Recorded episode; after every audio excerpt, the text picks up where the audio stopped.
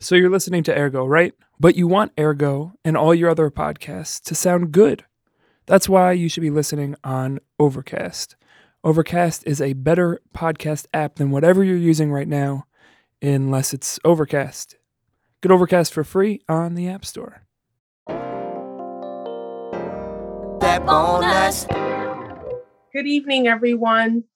I just want to start by um, doing a welcome and providing gratitude to everyone um, for being here tonight. Um, we are in a moment of an uprising um, demanding racial justice and an end to police violence.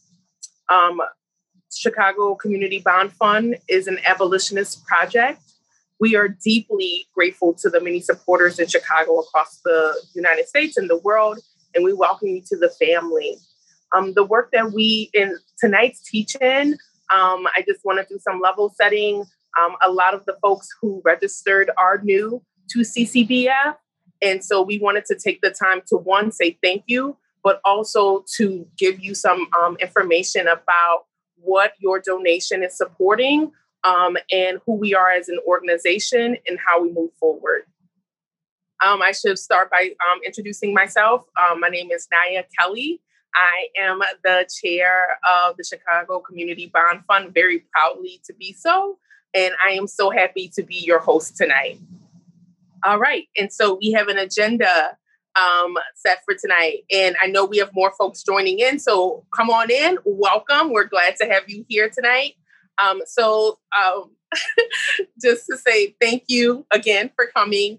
Um, and um, I want to also take the time, and I, I meant to say this um, when we first started, but I'm glad more folks are coming in as I say this.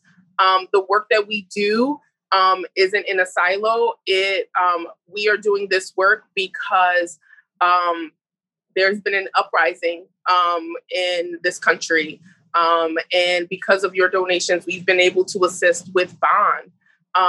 you know, I want to speak the names of George Floyd um, Taylor, um, Tony McDade, um, Jacob Blake, and it's unfortunate that we had we added Jacob's name this week. Um, but for all of the folks who were harmed or who we have lost because of police-related violence. Um, and again, thank you all so much for being here. So um, we have a set agenda, an opening and a grounding, who we are, understanding PIC abolition, ending money bond, CCBF's history and accomplishments, questions and answers, and a call to action. CCBF um, supports individuals whose communities um, have been impacted by structural violence and whose bonds are completely out of proportion with their ability to pay. We are committed to building long term relationships and organizing with people most directly impacted by criminalization and policing people of color, especially Black people and the poor. I also want to take this time to lift up um, the folks who have helped us get here.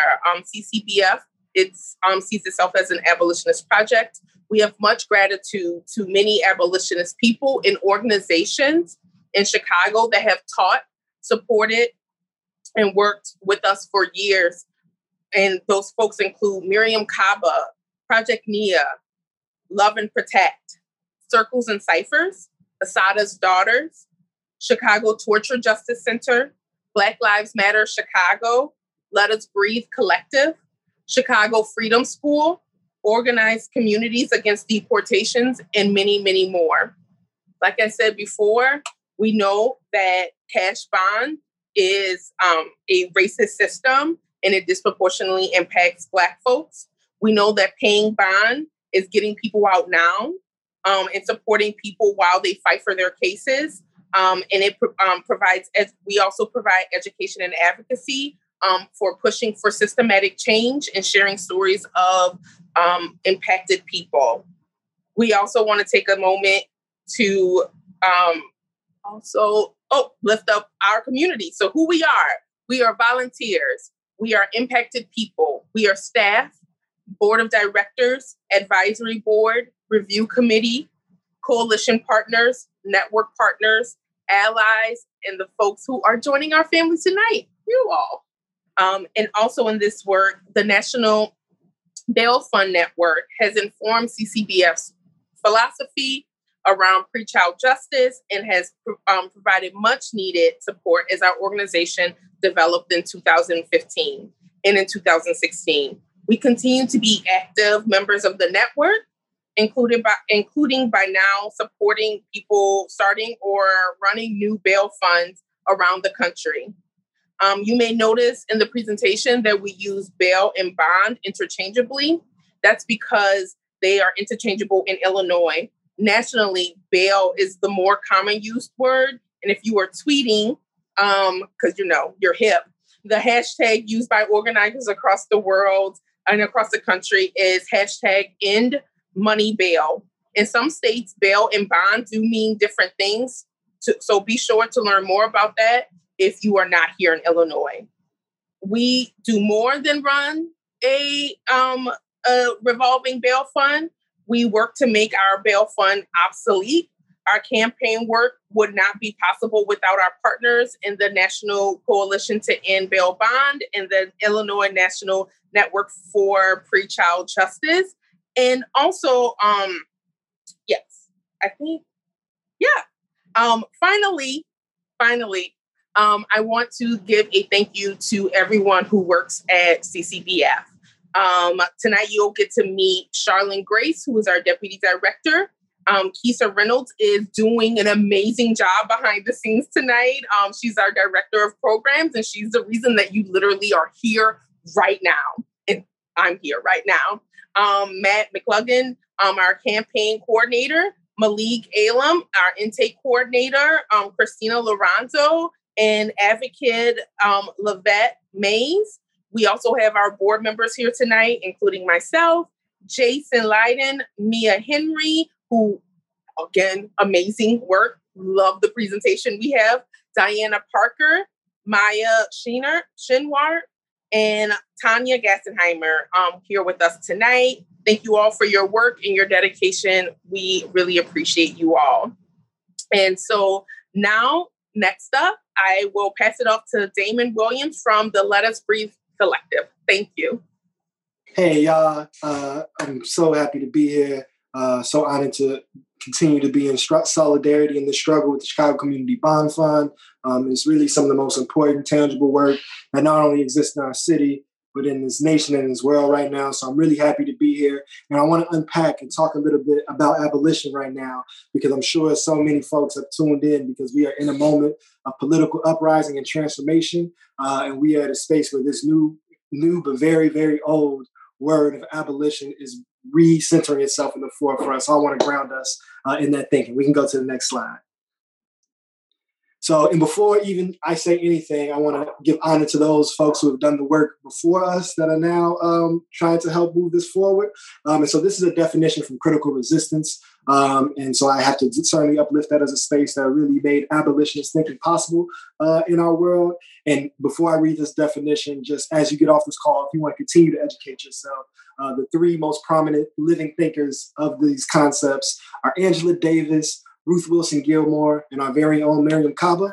Uh, so just go check out and Google every word they've ever said or published, and you will be in a better place to understand in the world we need to create. All right, I want to read this uh, definition here on the prison industrial complex. Uh, prison industrial complex, or PICs, is often uh, named.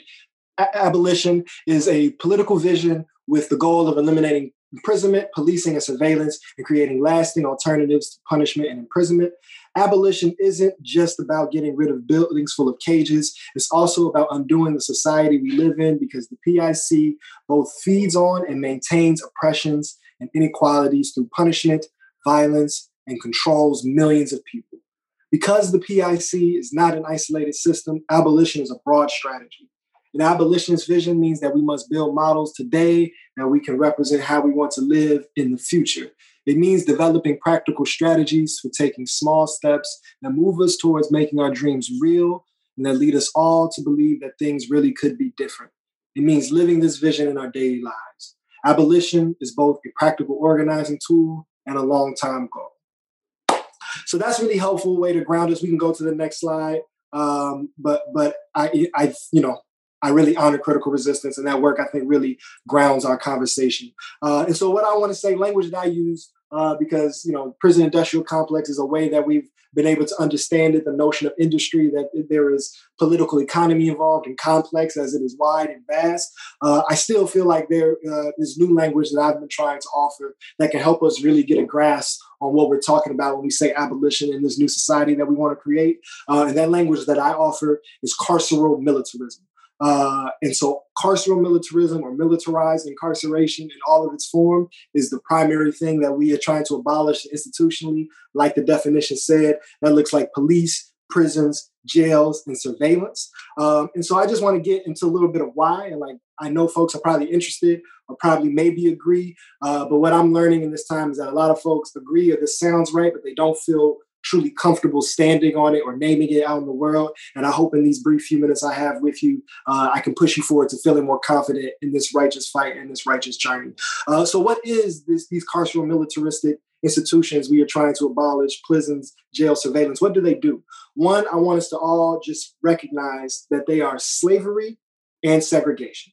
Uh, and so, as Americans, you need to just understand that our Constitution says that after that judge slams the gavel and the police officer does their job successfully and putting the cuffs on a person, and then the judge convicts them of, of guilty and they go from Cook County to a prison, um, they are legally subjected to slavery. That is what the 13th Amendment says. Slavery shall not exist, exist in the United States, comma, except as punishment for a crime. So anybody watching this ever, I need you to just meditate with yourself and take a deep breath and recognize that every day that you've drawn breath in this land, slavery has been constitutionally legal.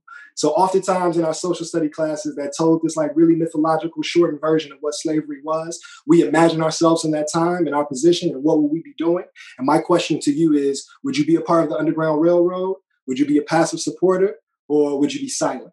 Um, because slavery is still happening right now. Also, it is segregation. Uh, it moves people from communities, particularly often from urban spaces, and it puts them into suburban and rural spaces in a way that boosts mostly white political power. Uh, and also, it makes all of the discriminations that were made illegal by the Civil Rights Acts of the 60s then legal again in some way, shape, or form in somewhere in our nation, right? So the idea that we live in a post apartheid or post segregated society does not exist for the millions of black and brown people that are subjected to this penal system that we call justice. So, so one, carceral militarism is slavery and segregation. Two, it is torture not only in the extreme forms that we know here that are common with the Chicago Police Department, i.e., John Burge torture ring, and then the practices that were documented to be happening at the Homan Square facility on Chicago's West Side. Uh, we need to also acknowledge that once the system works correctly and we do the air quote right thing and send someone into a cell, uh, according to most global and international human rights violations, the types of confinement that are the norm, particularly solitary confinement, are d- the definition of torture. Um, so, one, it is slavery and segregation. Two, it is torture. Three, it is abuse and assault. Um, I don't know how many folks have family members uh, who have been incarcerated. I don't know how many folks watching this have been incarcerated themselves or have had impacts with police on the street. Uh, but I'm sure you've heard of or familiar with the concept of frisking, um, and that is something that is done without consent. And I just want you to visualize the practice of a frisking and then take off the badge and then take off the, the, the gun and the and the and the uh, cuffs and then just look at that practice. That practice is sexual violence and sexual assault when done well.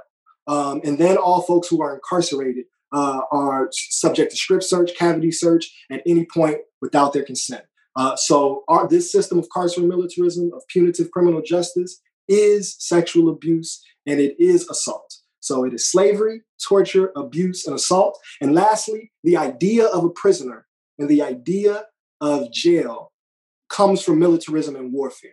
Uh, so the solutions to violence, the solution to disruption, the solution to inequality and disequilibrium in our communities is warfare and militarism. We often see cops as, as part of uh, this responder network that are like more social services, but we don't understand that our Second Amendment, uh, the police are a state re- regulated militia. They are a military unit and they happen at every level of government. Um, and so, what I am claiming is that this system is slavery and segregation, torture, abuse and assault, and militaristic warfare, and that those things are not the solution to, to the harm and violence that we experience in our community. I would actually say that those things are causing a problem and make things worse because that warfare is not also just happening in a vacuum or randomly across the population. That warfare is racist, class based, and ableist. Uh, I do not think that only uh, black, brown, and sick or disabled people commit harm. I don't think that it is that wealthy, able bodied, uh,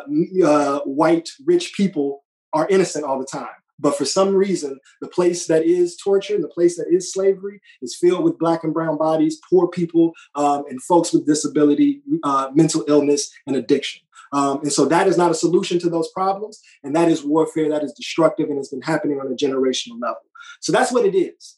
And then so just objectively, that's that's the definition of these systems.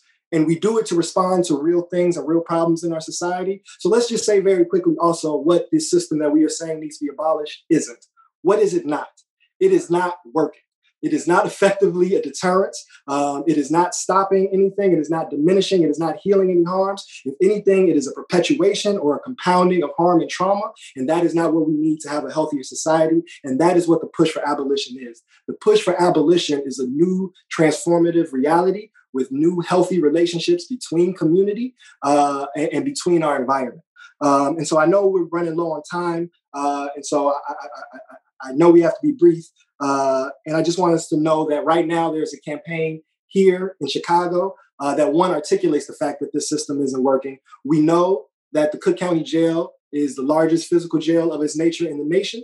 Um, and that we also know it is the largest mental health facility, uh, which speaks to the scarcity um, that is happening in our city. Uh, and that also we know that the people are put in there mostly by the Chicago Police Department.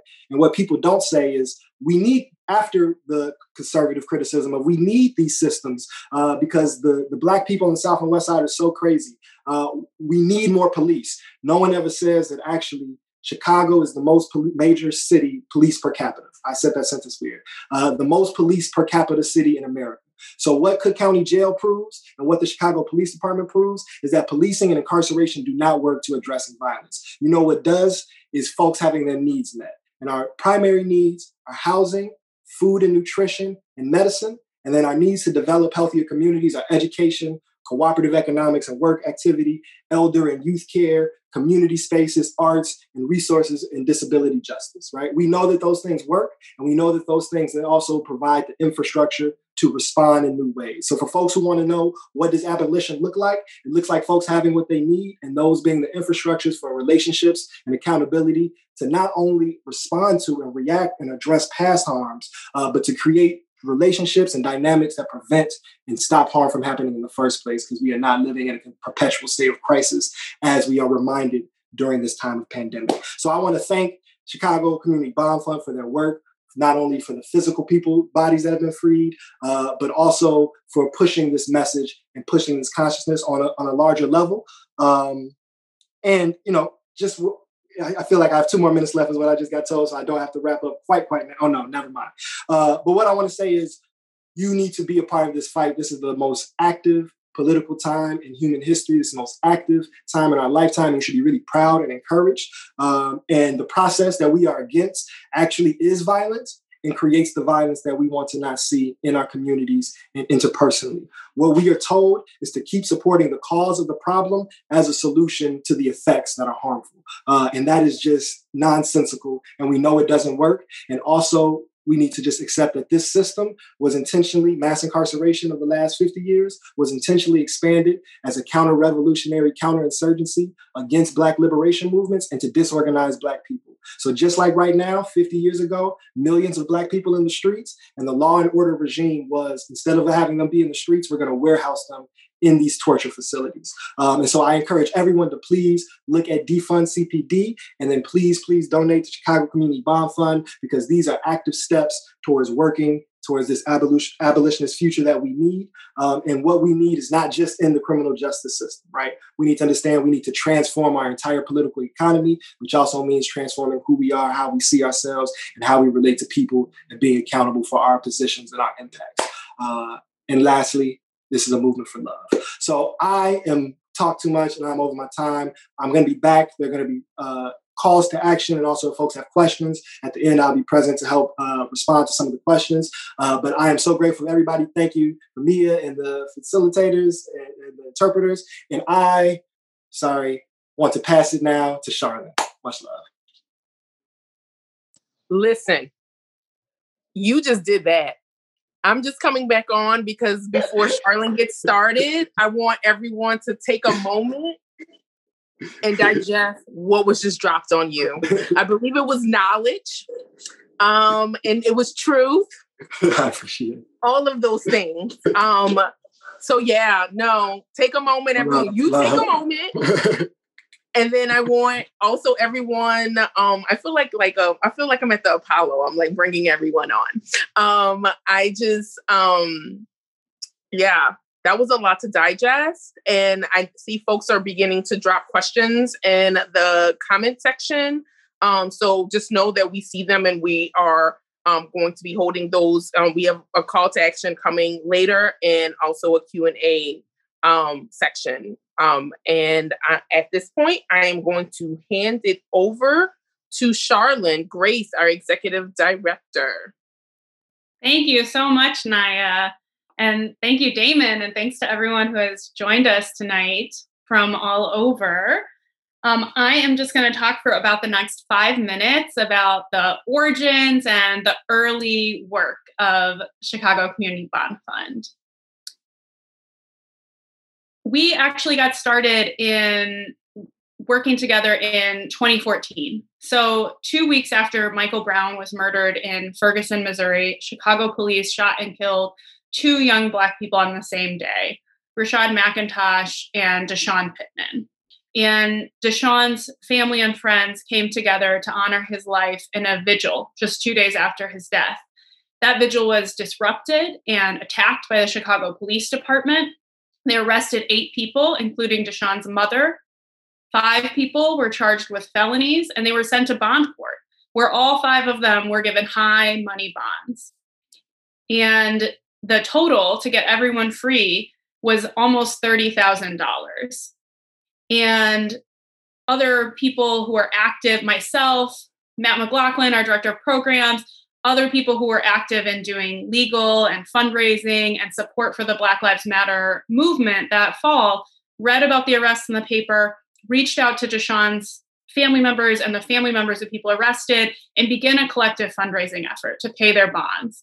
And this deeply connects to the police violence and the resistance to police violence that we're seeing right now because we know that after arrests, money bonds and caging people, pretrial jailing is part of the power of the police. It's part of the same system of punishment, of dehumanization, and of violence that disproportionately targets and harms Black communities.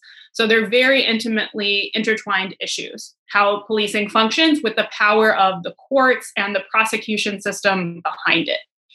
And so we fundraised starting in August of 2014. And first we raised enough to get DeSean's mother out, and then the next person, and the next person, and the next person. And by the time we got that last person out, it was December of 2014. And it was really his mother, Jeanette Wentz, who encouraged us all to continue working together and to launch Chicago Community Bond Fund so that it wouldn't take months to get the next person's family member out of the jail. Um, and so that they wouldn't have the same experience of losing their jobs, of being separated from their loved ones, of enduring the trauma and the violence of incarceration that Damon described so eloquently earlier. And next slide, please. In 2015, we launched officially and we began paying bonds. As of today, we've paid more than $2.5 million in bond to free over 500 people from Cook County Jail. And at the same time, we know that tens of thousands of people are admitted to the jail every year.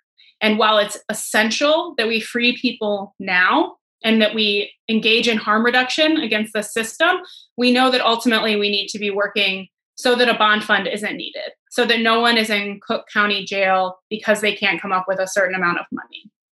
And for that reason, we began in 2016 to engage in systems change efforts with our partners in the Coalition to End Money Bond. And specifically in 2016, we referred people who are inside the jail on unaffordable money bonds to a team of civil rights lawyers that filed a lawsuit saying it's unconstitutional to treat these people differently and to take away their freedom while they haven't been convicted of anything because they don't have a certain amount of money, where people with access to money then go free. That lawsuit led to significant policy changes in Cook County that went into effect in 2017.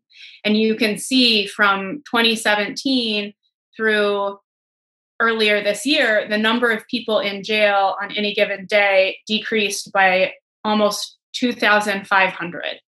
So that is a huge number. And it's actually larger than it seems because jails are relatively short term.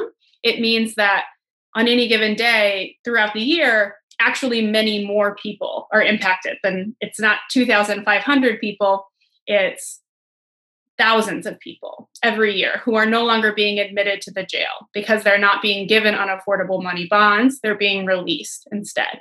And when they're released, it also keeps people from going further into the system because people who are in jail are more likely to plead guilty, they receive longer sentences, they're more likely to go to prison. So, being able to free people both through the bail fund, paying bonds, and through preventing jailing means that more people are free right now, but also it keeps people from going deeper in the system. And as the movement to end money bail grew nationally, we started getting contacted from people in other parts of Illinois who were saying, How can we do this in our county? And we need to start a bail fund. We we're like, okay, if you want to bail people out, we will work with you on that. But also, let's keep people from ever being put into the jail where they have to be bailed out.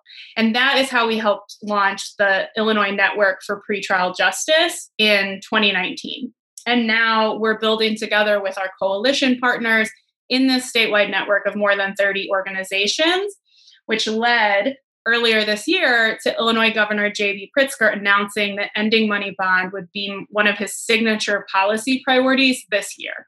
And now I'm going to turn it over to CCBF's Director of Programs, Matt McLaughlin, and he's going to take it from here.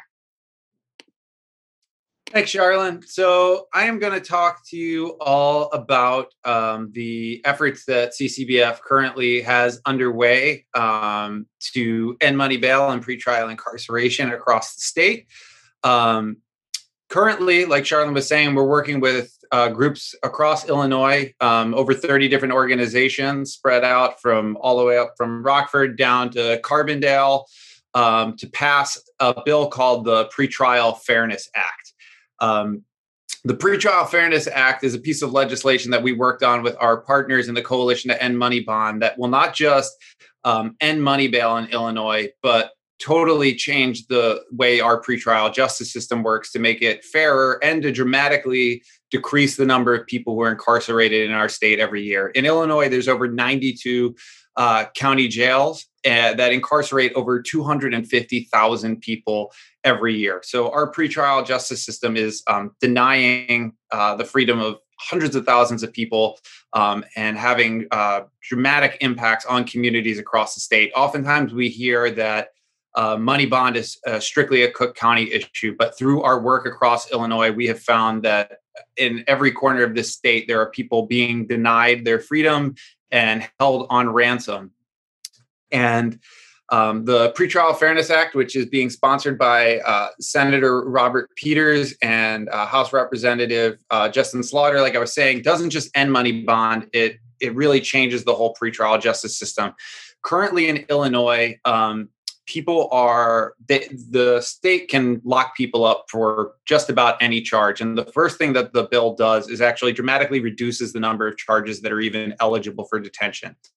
Um, it takes money completely out of the equation and dramatically increases the standard that the state has to meet in order to actually even be able to allow to incarcerate somebody. And we believe that we can raise the standard high enough that we can cut the, the number of people who are in jail in Illinois down dramatically and ultimately um, really reduce the number of people that are going through our prison system. So we're really excited to be pushing this bill and we'll share some ways at the end of the presentation that you can get involved in supporting it. And so, um, in addition to passing the bill, um, we have been doing work to um, push for a mass release of people incarcerated in Cook County Jail uh, during the COVID 19 pandemic. So, prior to um, the, the pandemic, um, you know, we were working full steam ahead on um, passing, passing the bill.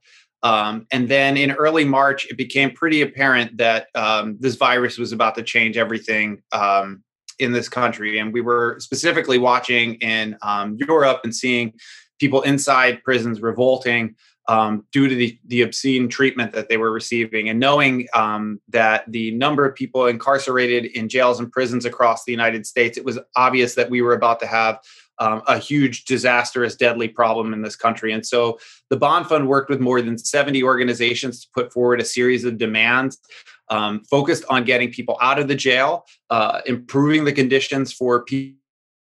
I think Matt is frozen. Um, so yes. until you want to take it over, Sharlyn? Yeah, okay. I can just keep talking um, a little bit about the COVID demand. So in early March, CCBF was increasingly becoming concerned about what would happen when COVID got into the jail inevitably because jails are inherently unsanitary, inherently unsafe. Um, people inside jails are regularly denied needed medical care, and they're known to spread infectious diseases quickly. So we put together a list of demands with partners that called for releasing people, um, as many people as possible including medically vulnerable people, but also anyone held on money bonds, um, people who were there for violations of probation, many other demands, and also keeping anyone who remained in the jail as safe as possible. Um, more than 100 community and legal organizations signed on to that letter. There was a very active calling campaign. We worked with our partners Damon and Let Us Breathe and many other organizations to organize a car caravan outside the jail. There was a faith leader vigil that our board member Jason, who will be up later, participated and helped lead. Just every action we could take to shed light on the situation in the jail. And the number of people did start going down, but unfortunately, COVID 19 also got into the jail. And when it did, we worked with a team of civil rights lawyers to file a suit on behalf of everyone in the jail. Before that lawsuit, incarcerated people in the jail weren't receiving masks, they weren't receiving cleaning equipment so that they could clean their own cells or areas that were shared where everyone was touching the same phones, using the same showers. And it was a very dangerous situation. The federal judge in that lawsuit agreed with the asks of incarcerated people and their attorneys that they needed to be given masks, that they needed to be given increased cleaning supplies. We haven't succeeded in getting anyone ordered released through that lawsuit, but with additional pressure from community organizing, we were able to succeed in pressuring the courts to release many more people. So the number of people in Cook County Jail went from 5,500 per day in early March to a low of around 4,100 people in May. And unfortunately, it started to creep back up today, but it's not back to where it was. It always increases in the summer, and we're continuing to make sure as few people as possible are booked into Cook County Jail right now and and moving forward.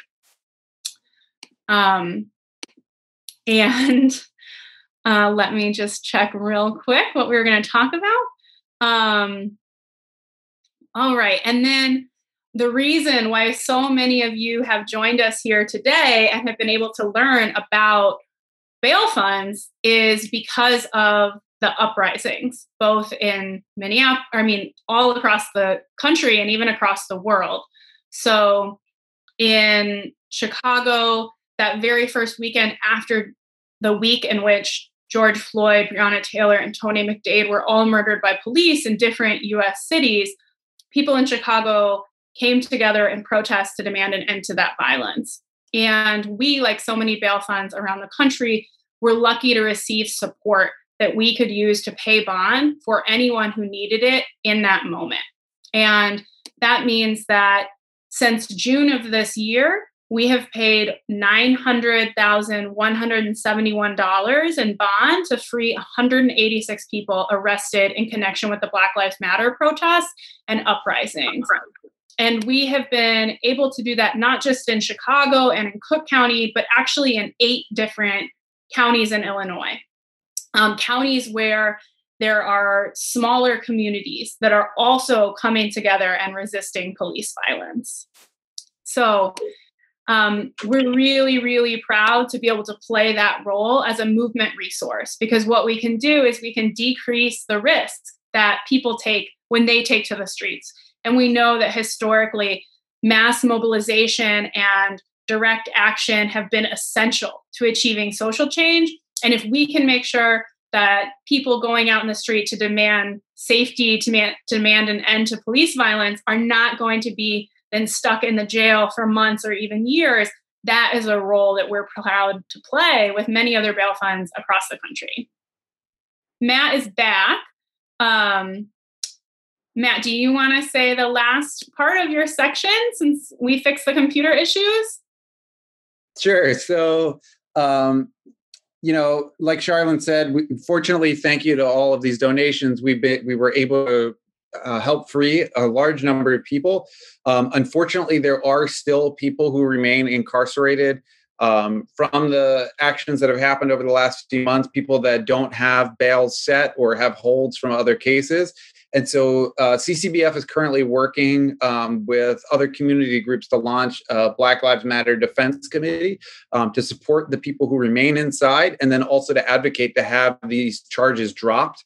Um, and so um, you know, we'll be putting money on the books of people who remain inside and working to support everyone while they fight their cases. And again, continuing to put pressure on states' attorneys and mayors to make sure that um, these charges are being dropped. And so we'll be having information going out over our social media channels in the coming weeks and how you can support these efforts and, and write to people who remain um, inside uh, as we continue to fight for their freedom. Um, in addition to the other campaign efforts that we've mentioned, we're also working to defund Cook County Jail.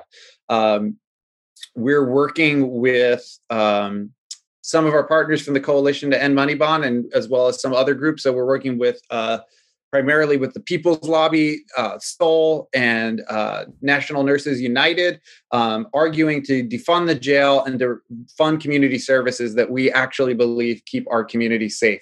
Um, while we've been able to reduce the number of people in Cook County Jail by over 50% since 2013, um, the sheriff's department has been able to increase their budget by 26% in that time. Um, and if the jail budget had gone down in proportion to the number of people who were being locked up in the jail, there would be an additional $117 million that could be currently being invested into things like community mental health care, uh, public health services, housing, um, and and other important community resources that are, are chronically under underfunded and leaving in our communities in a bad state. And so, um, just last month, we worked with Commissioner Brandon Johnson to get the Justice for Black Lives ordinance passed at the Cook County Board. Um, the ordinance basically outlines the harm that policing has caused the residents of Cook County um, and makes investing in our communities a priority for the coming budget season. And so keep an eye on social media for ways to plug in on the campaign um, and to make sure that we take that money from the sheriff's department and get it to the, the communities that have been most dramatically harmed by the criminal legal system. And I am going to pass it on back to uh, some folks that do um, a Q&A and to let you know some ways that you can get involved in the work. Thanks. Hello, beautiful friends. My goodness so much information to take in. I hope you're feeling the shower of wisdom from all of those who have already spoken. I will be talking about what you can do in terms of supporting local bail funds, becoming a pen pal, doing mutual aid work, and building legislative power. Uh, my name, because I forgot to tell you, is Jason Lydon, and I serve as the secretary on the board of CCBF. And I'm so glad to be here with you all and Damon and I will be kind of talking a little bit with you all about what you can do, how to get involved. What does this all mean? When we asked people to register for this event, about two thirds of you said, I know a bit about what's going on. I have a sense. I'm connected to the movement.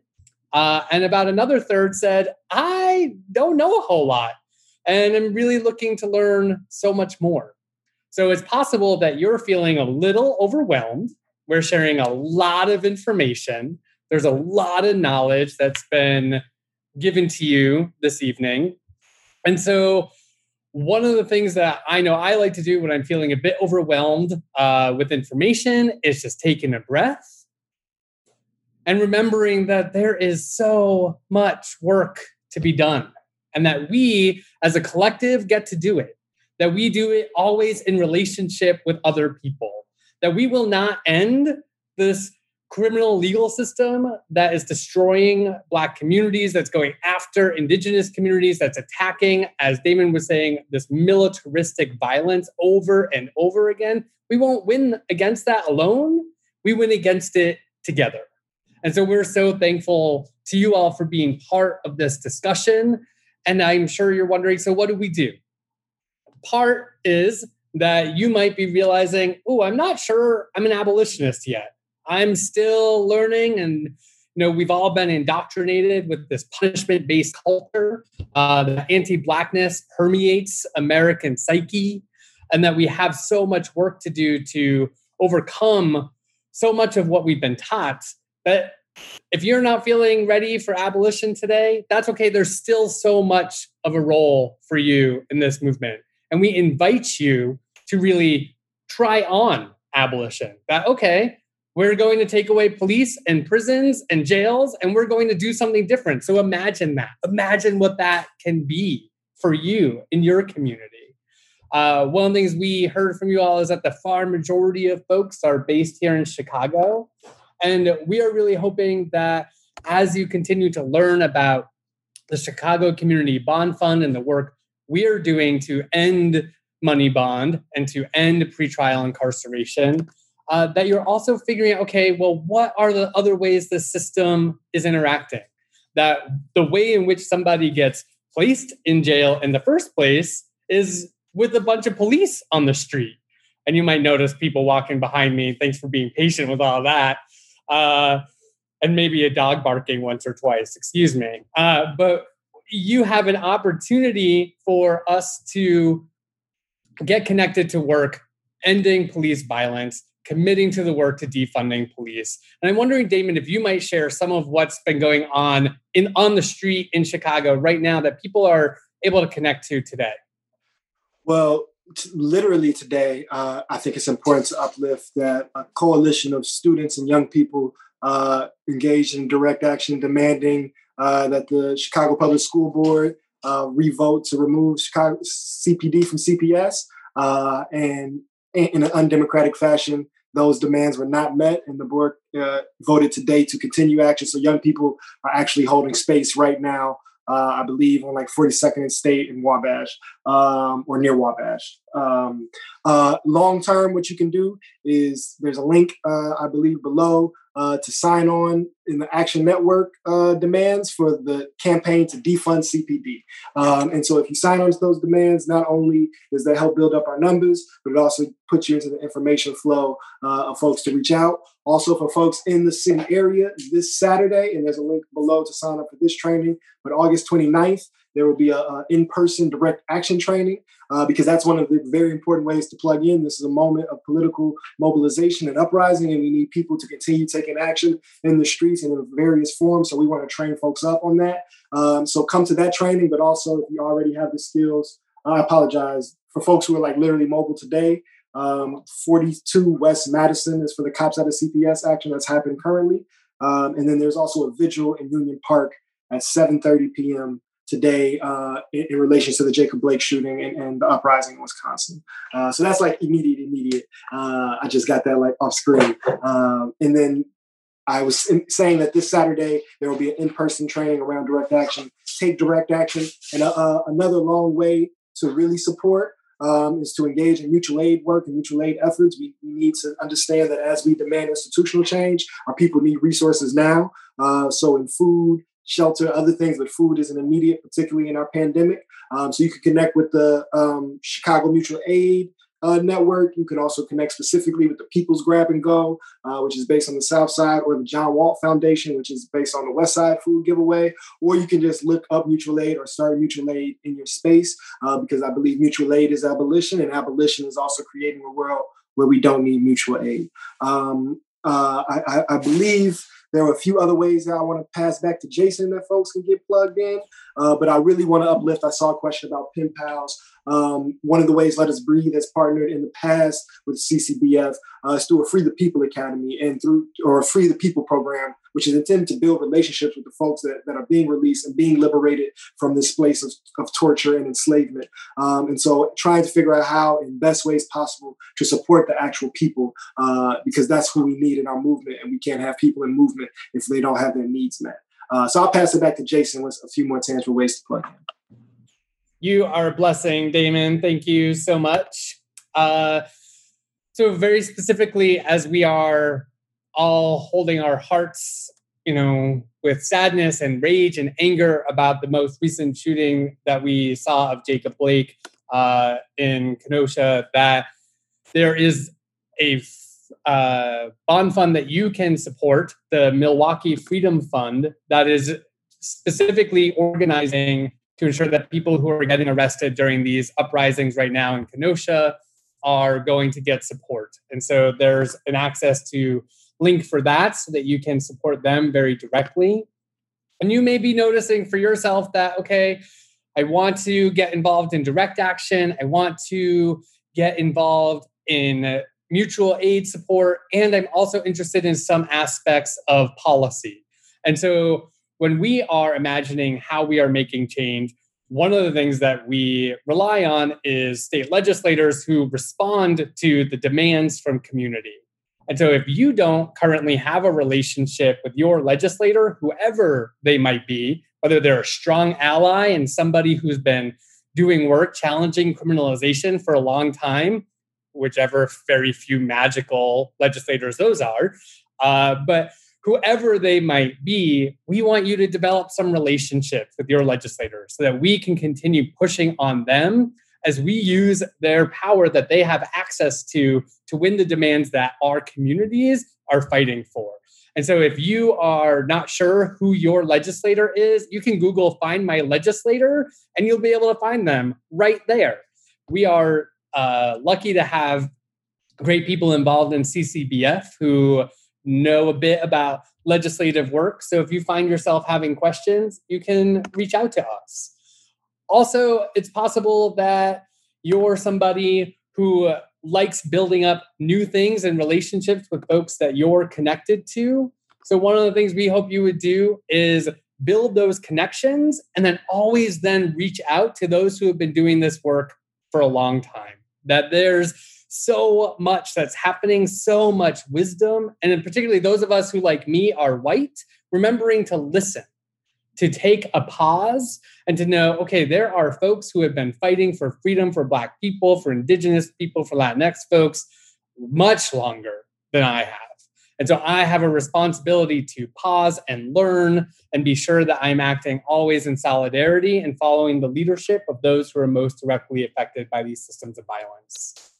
And so I hope that you will continue doing that work. And one that I'm very passionate about is writing with folks who are incarcerated. Matt referenced that uh, for folks who are particularly serving time still awaiting trial for actions that they take, they've taken in solidarity with the Black Lives Matter movement. Uh, but there are people incarcerated, 2.3 ish million people all around the country, so many of whom nobody is writing with. And while our postal service is under attack right now, snail mail is a brilliant way to connect with folks who are still locked up, who are doing time wherever they are. Organizations like Black and Pink work with LGBT and HIV positive folks who are currently incarcerated, and you can get pen pals through there. Uh, Masjid al-Rabia works with Muslim prisoners you can get connected with folks through there. And there are so many different pen pal opportunities that you can connect with. And I encourage you, please, to connect with them. The Believers Bailout, which also collaborates uh, with meeting the needs of Muslim incarcerated folks, they too do a pen pal project. So Google is your friend, even if they own everything or kind of evil. Uh, you can use Google and find what organization might work best for you, whether it's a faith based or secular, community, LGBT specific, political prisoner specific, whoever it is that you're writing with. Uh, we encourage you to really build those relationships. And in just a moment, we are going to be transitioning to answering some of your questions.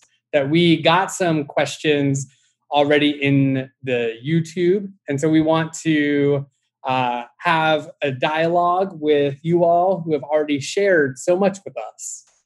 One of the things that I want to lift up that came up first is what does it look like to embody abolitionist principles in your life? For me, I came to abolition uh, during my own incarceration, learning that there was no way that the system of violence, of anti Blackness, could possibly be something that could lead to justice and liberation for us as people. That for myself as a person of faith, I don't believe that hell exists after life. And so I have a shared commitment with so many others to get rid of the hells that exist right here on our earth right now. And so for me, living into abolitionist principles means making commitments to do things like not call the police, that I'm going to ensure that I get connected to other efforts to imagine what we can do differently. The church that I served uh, received a bunch of substances we didn't understand and didn't know what. It looked kind of like, oh, I think someone might be sending us drugs. And so rather than call the police, we called the Harm Reduction Alliance here in Chicago. They came, they picked things up, they took it safely away. Then they get to test that uh, those drugs that they found and use that information to better serve drug users around the city to reduce the harms of overdose and ensure that people are getting the harm reduction care that they need. We can create these alternatives together. It's about doing that work in practice uh, with one another. I think it's telling that Jacob Blake, when he was shot seven times in the back, that before that he was trying to end a fight between two people. He was intervening. That's an abolitionist practice of saying, I'm seeing violence happen in my community. How do I engage? Not just rely on state violence to enact more violence upon people, but rather, how can I, aligning with people around me, get some training, feel secure in myself, build relationships with my community so that we can all intervene together? So those are some of the ways. And for me, it's about continuously looking at uh, exactly what Damon was saying that this carceral system is so huge. It is a massive thing that we are trying to take apart in lots of different areas. And so, finding for myself and you finding for yourself where it is that you can play in, that you can begin practicing moments of abolition in your daily life as you try to practice what it means to take care of each other rather than relying on the police or these other systems of state violence to intervene. And so I know we have quite a number of other questions. And so I'm hoping that Naya would join me in looking at some of these questions together. Sure. And I'm um thank you, um, Jason, for being amazing. Um, I wanted to kick it over to Sharlyn, um, who's going to answer our next question um, regarding judges. Thanks. So, one of the questions in the chat was how do judges decide how much bail to set now? And one of the things we learn paying attention to the system is that it's very, in addition to being very violent, it can be very arbitrary. So, when we have done court watching, when we have studied the courts, what we've seen is that oftentimes the bond that is set for someone really depends on what day of the week they were in court and which judge was on the bench that day. So people up on a Monday will have different outcomes than people up on a Tuesday. And of course, that feels very unfair and very concerning. Um, But in general, when judges are making decisions about how to set bond, they're looking at the history of someone's past involvement in the court system and then other things that are going on in their life. Are they parents? Are they working? Are they students? Do they live here? Do they live somewhere else? Things like that that might impact um, how easy it is for them to come back to court or how difficult, and also whether or not the court might be concerned about um, them being rearrested or concerns about safety based on the allegations against them. So, all those things are going to be factored in. And I think the question was also asking what was the change that led to the decrease in the number of people in jail in Cook County. And that change was instructing judges to use money bond as a last resort and to only set it in an amount that people can afford to pay. So that instead of the majority of people being in Cook County Jail because they can't afford to pay a bond, money bond would be a way that people who are supposed to be released could pay the bonds and be released. And that means that the amounts went way down. And part of the reason they went way down is that the court switched out the judges. As we said, who's making the decision matters. So when a new court rule went into effect and the judges were supposed to implement it, they actually had to change the decision makers. And now I'm going to pass it to Damon, who is going to answer another one of the questions, which was about the relationship between movement, spontaneous action, and grassroots action, um, and things like demands made of electeds and legislation. And after you answer that question about legislation, Damon, I think we go back to Naya to talk about who the decision makers are in our campaign to end money bail in Illinois. Oh, great. Uh, so, so that's a really complex uh, uh, question uh, that you know I think to really get at the heart of like requires its own like hour conversation or workshop. Uh, but but I'll do my best to, to pull from my perspective. Uh, and what I am really cautious about is being predictive in any type of way because that has been proven to to be counterproductive. So I want to just reread it exactly. Uh, do you believe that the complete abolition of prisons and police enforcement will occur through demands for legislation and such, or through more independent action through organizations like this?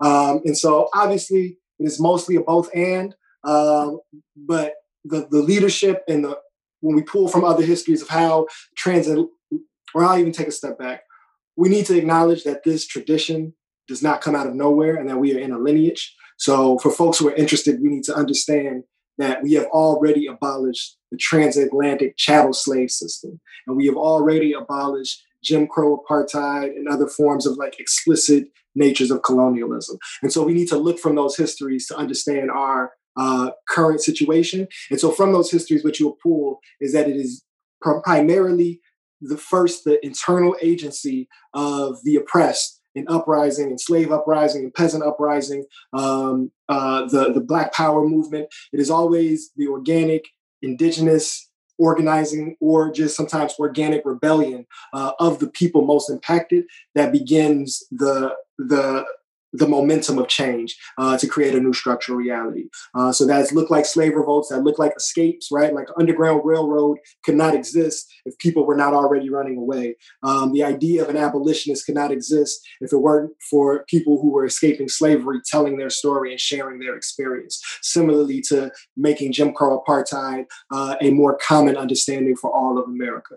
Uh, but then also we need to understand historically um, that it, you know, systems change when those who are not maybe ideologically interested, but those who are in power have their interests aligned, right? So part of why chattel slavery uh, ended is because it was actually in the interest of industrial capitalists to create a new form of political economy. And so what I push for is that part of how we get to abolition is not through reaffirming, reaffirming institutional hierarchies and bureaucracies. It is through transforming people that are the power base of those social systems. Uh, and so, what, a couple like analogies to look at it uh, is it was not like a bunch of thought pieces or letters. Uh, they got rid of VHSs or or, or old forms of, of entertainment. It was DVDs and streaming, right? Is the idea of obsolescence. So Angela Davis asked the question, are prisons obsolete? So part of us getting there is by us showing up and creating new systems of response that make this obsolete and it makes it in the interest of the greater society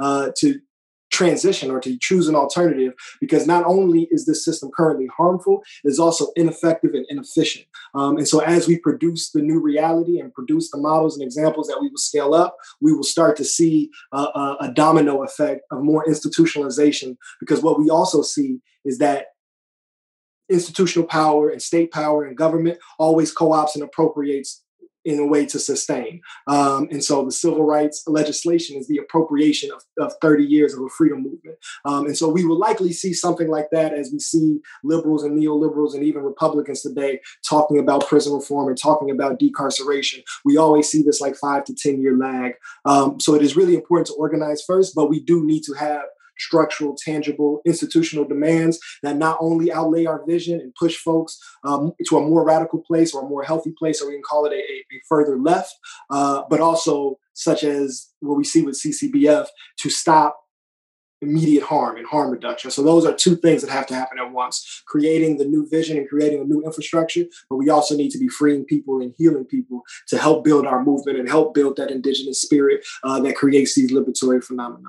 Um, so, so it is certainly a both and, but it will not start at the state. Um, and if you are not organizing or moving with your people, or to the first question, if you're not actually transforming yourself and how you be accountable and how you cooperate with people and how we respond and how we have internal processes of restorative justice. So in your nonprofit, in your job, in your academic position, um, you should be having different notions of leadership and response um, that builds these models in every institutional place so that people then have the language um, of how we need to be responding, not with hierarchy, punishment, authority, bureaucracy, and domination.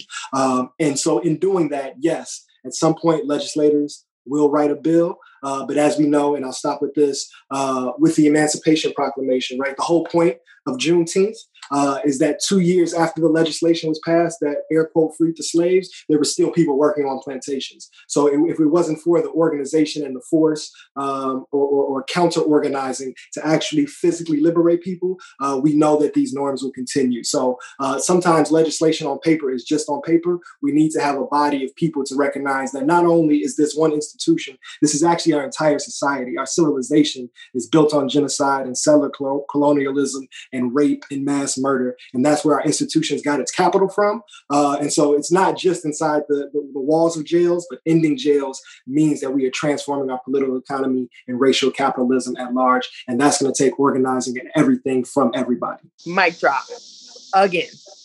um thank you and so i'm actually i'm going to answer another question but i also want to just lift up something you said like if a piece of legislation is passed and no one knows about it I always uh, in my day job, I um, am a state legislative director. I can pass a bill, but if no one knows about it, why am I over here celebrating and taking photos with the governor or with legislators? So yes, it it does not stop when you pass legislation. It is about making sure that the folks who are on the ground who are impacted know about their rights or their their new rights. Um, and so someone asked the question of um, who are some of the key legislators that you should be looking to. One, I will always say your legislator is important because your legislator is the per- like they are responsible for listening to you.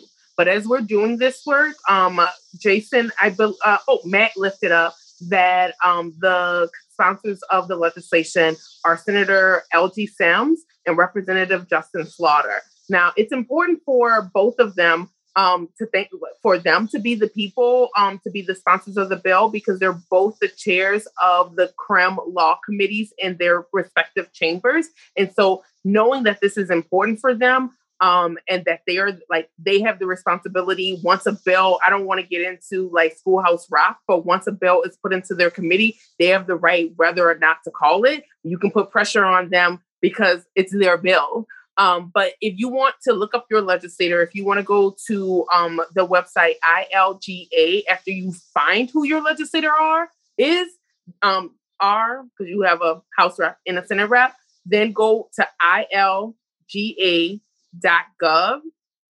and um, look at the committees for um, in the House and in the Senate for Crim, um, criminal law, and see if your legislator is on one of those committees. Um, so I live in Rogers Park. Um, my um, legislator in the House is Representative Kelly Cassidy. So I can, if I were to go onto the ILGA website, I would see that she is on the Crim Law Committee, and she is someone that I could call or write or send an email to. Um, all of them have websites now, and they have sections on their websites to be able to like send a letter over to them to let them know. Oh, I'm so sorry. I said, oh my God, I'm so sorry. Senator Peters is the sponsor. I am so sorry. I hope he's not watching this because he will absolutely like ream me. My bad but he's also still someone who is incredibly important. I'm sorry, I got into a tunnel vision thinking about the the committees, but yes, Senator Sims is also someone who is still important because he's the chair. Also, someone to also think the folks that you want to think about are folks in leadership. If your legislator is in leadership, um, which is also listed on the ILGA website, they have the power to be able to speak to the president of the Senate and speak to the Speaker of the House to be in to go into caucus and have these conversations. And if you have your legislator is a Republican and people are like, well, Republicans don't really care about um, criminal justice. Guys, they do. Um, or thinking about like the um, the carceral system. Like you can have conversations with both sides of the aisle.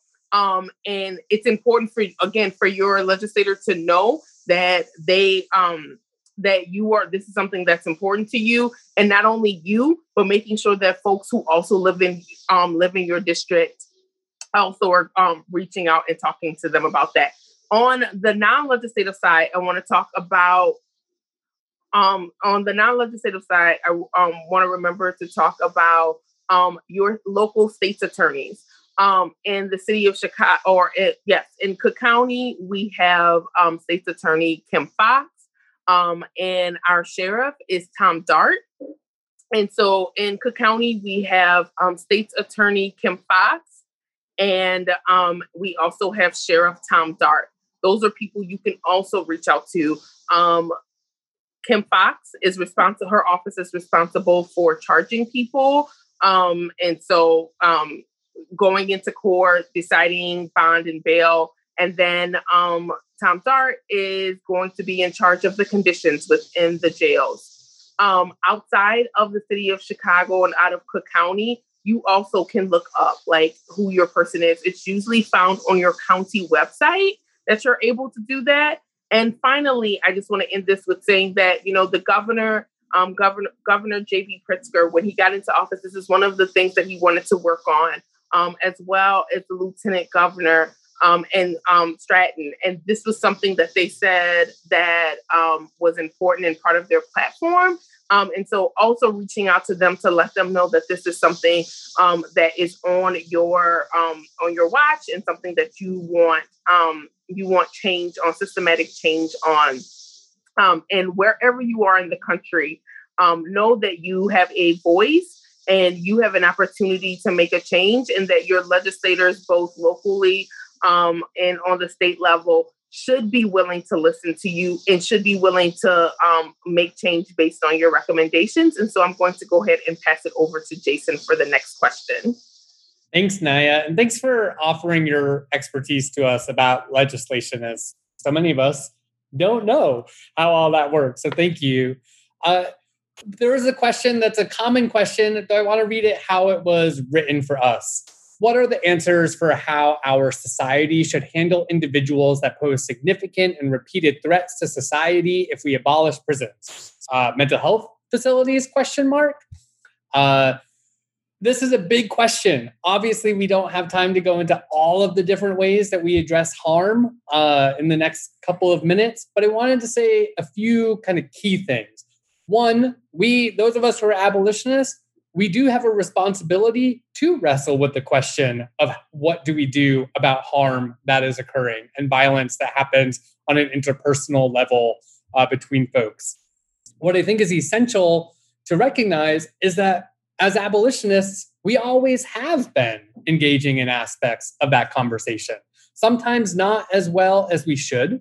Uh, there was an amazing statement put out years ago now uh, by Critical Resistance and INCITE Women of Color Against Violence, really focusing on the impact of sexual and domestic violence on women of color.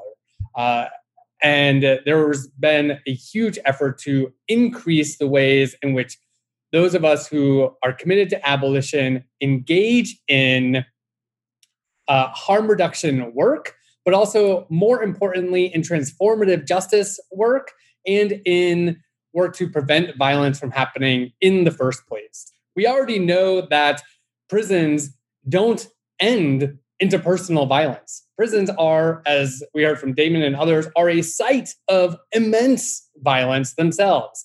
For instance, when we put somebody who has perpetrated sexual assault into prisons, we're not ending sexual violence. Prisons are themselves sites of sexual violence, from strip searches to sexual violence by staff from other prisoners.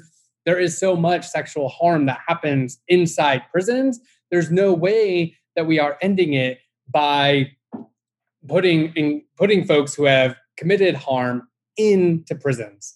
So the question itself of what do we do? I get a lot of inspiration from organizations like Generation 5, an organization uh, started by adult survivors of child sexual abuse who are working to end child sexual abuse without prisons and police. They begin you know, by offering and suggesting that so much violence happens because people don't have access to their basic needs getting met. That ensuring that there is housing for everybody for everyone, no matter whether you ever worked a day in your life or made a penny or millions of dollars, that everybody gets access to housing, homes to be safe, no matter what. And that would make it so that people can get away from those who are perpetrating harm. So often, in cases of child sexual abuse, there's an adult who knows what's happening and an adult who's perpetrating what's happening. And the adult who knows what's happening doesn't have access to resources to get away and that maybe they're making that impossible, impossible choice of saying, I'm going to ensure that all of my children have a place to live and food to eat, even while I know my partner is perpetrating sexual violence against one of my children. They're making that impossible choice because we as a society, when I think of how we hold people accountable, it seems to me that we need to hold society accountable for violence. That big S society, right, that we've created here with our nation in the United States runs on an assumption that you only get your basic needs met if you're able to fit into this racial capitalist society and to work uh, and make profits for other people, right? And so, if we are shifting and changing the ways in which we organize society, that allows us to have more options of what to do when somebody causes harm. Uh, Mariame Kaba is somebody whose name has come up a bunch. She has uh, this website that's really beautiful called transformharm.org and has an enormous number of resources in it. Mimi Kim is somebody who's really inspired me, was a leader in INCITE Women of Color Against Violence, and has also created a website called Creative Interventions that has so many, again, resources that we can turn to and ways of engaging those who have caused harm as well as those who uh, have experienced harm in a way that centers the needs of survivors. Our criminal legal system does not and cannot center the needs of survivors. It's not possible. It's not designed to do that.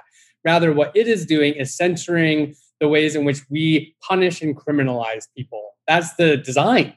And so it's up to us to continuously create new solutions and ways that people can address harm without relying on a system that is rooted in white supremacy, settler colonialism, capitalism, these systems of violence. And so I think for me, one of the biggest parts of this answer is that we will only figure out what to do when people cause harm by doing that work with one another. And that so many of us come into the abolitionist movement from being anti violence activists, that so many of us were doing work in domestic violence prevention and engagement work. We're doing sexual assault prevention work and saw how policing and prisons don't address those harms.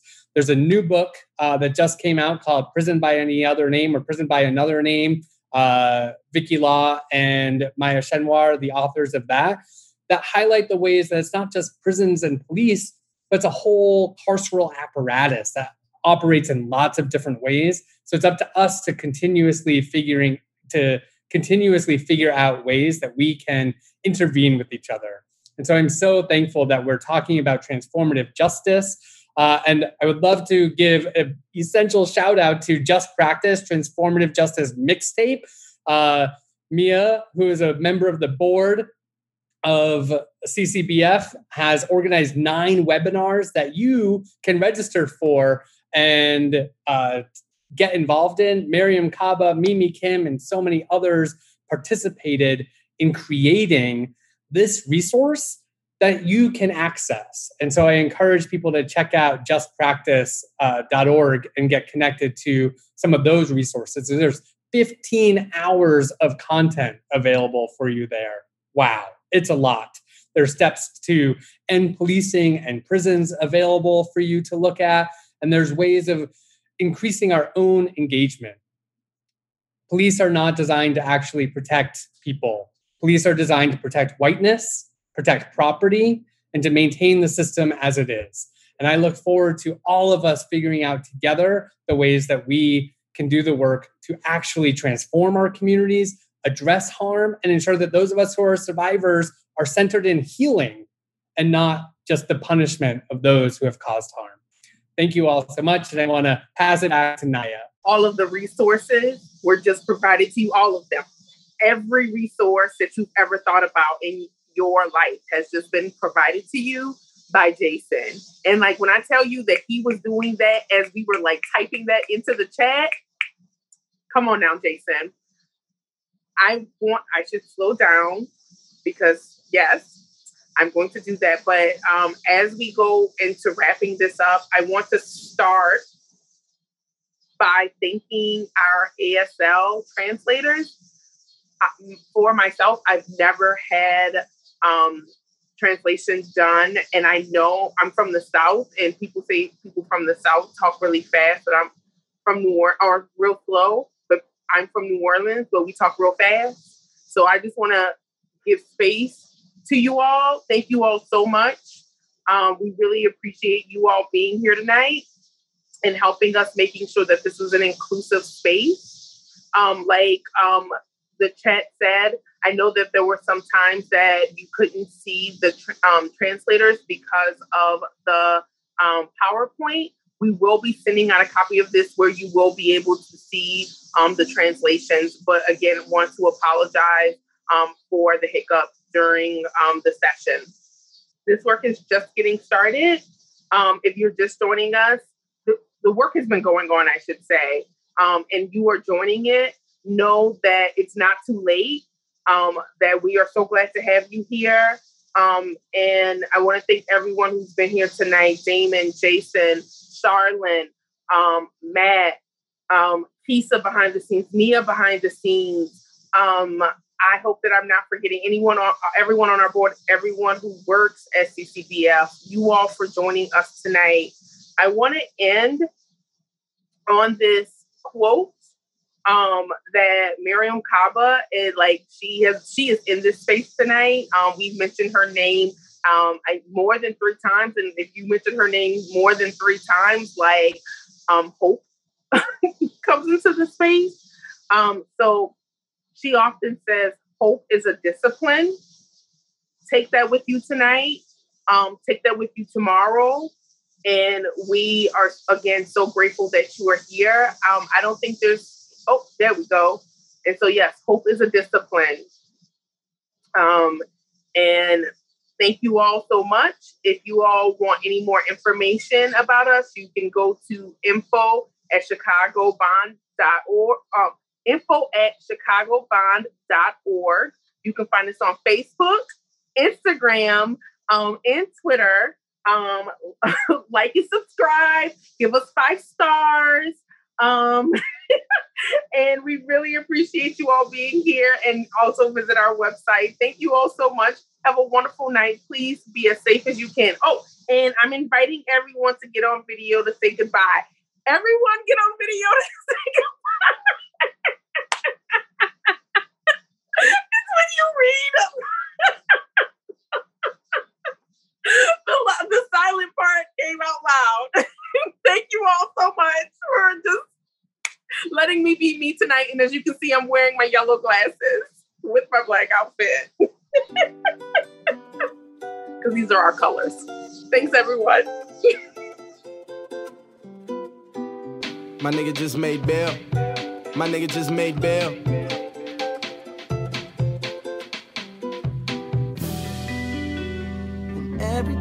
Follow, got to free mind. And everything will follow, got to free mind. And everything will follow, got to free mind. And everything gon'